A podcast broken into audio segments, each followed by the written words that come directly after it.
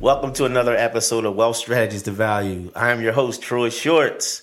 Welcome back. Uh, today, we're going to talk about President Biden raises taxes on the middle class. Now, despite what you may have heard on the news, where we've been told that if you are over $400,000 of income or more, that uh, we're going to push the tax uh, increases to the wealthy and to the rich. Okay. However, uh, there are certain things that uh, are not being disclosed that are going to affect people who do not make $400,000 of income. All right. So, number one thing, if you use Venmo, if you use Cash App, if you use PayPal, if you use Stripe, if you use eBay, starting in 2022, any income over $600, you will receive something from the government called a 1099K. And all that means is that these third party payment processors are now keeping track of your income. And they are going to send a little love letter to the Internal Revenue Service that basically says that you made more than 600 I'm sorry, $600 in the calendar year and now you will be taxed on all those profits. As of 2020, I'm sorry, chart 2021, the threshold was 20,000. So we went from a 20,000 threshold to a $600 threshold. These are just very simple examples of how the middle class will be taxed. There's no free rides, right?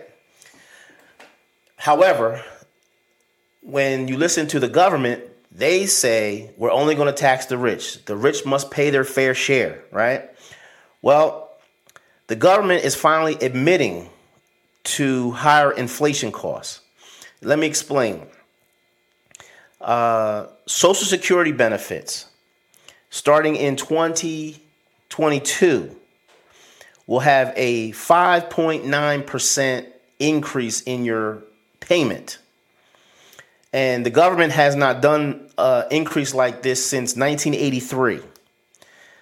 The Consumer Price Index is where the government tells the public that inflation is a modest 3%.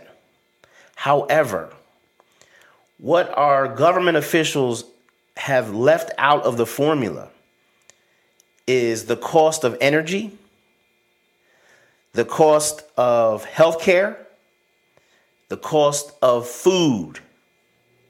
I don't know about you, but those three items are probably the most expensive things that Americans pay for. These three items are not included in the consumer price index. They have been left out, they have been omitted. The government tells us that inflation is 3%. There's absolutely no way if you have not included the cost of food. We're talking groceries, a family of four, $200 a week times 52 weeks, right? The average cost of health care in our country is $21,000 a year for a family. That's the average cost. It's not included. Energy costs, gas, oil, electricity, right? I mean, you got two cars, you fill up your tank twice a week or once a week, a hundred bucks, fifty bucks each, right? That's fifty two hundred dollars a year. That doesn't include, you know, the weekend trips, the you know, where you got to go here. Go, yeah, it, unbelievable, unbelievable.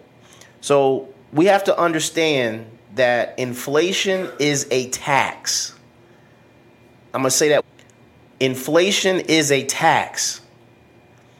If the cost of goods and services are increasing faster than the pay raises that you're receiving, you're on an unsustainable path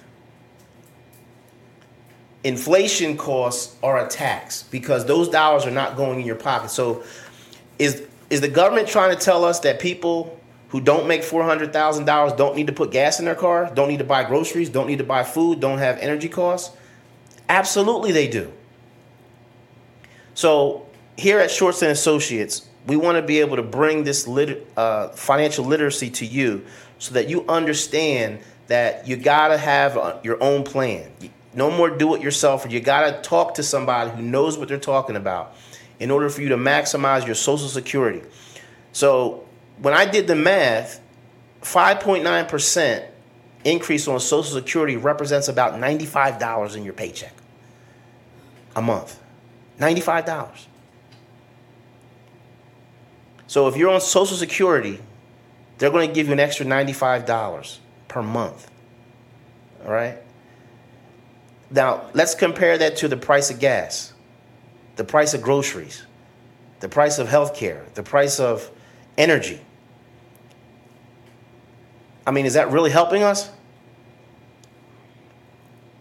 I don't think so. Hey guys, thanks for listening. Tune in next time. Wealth Strategies to Value.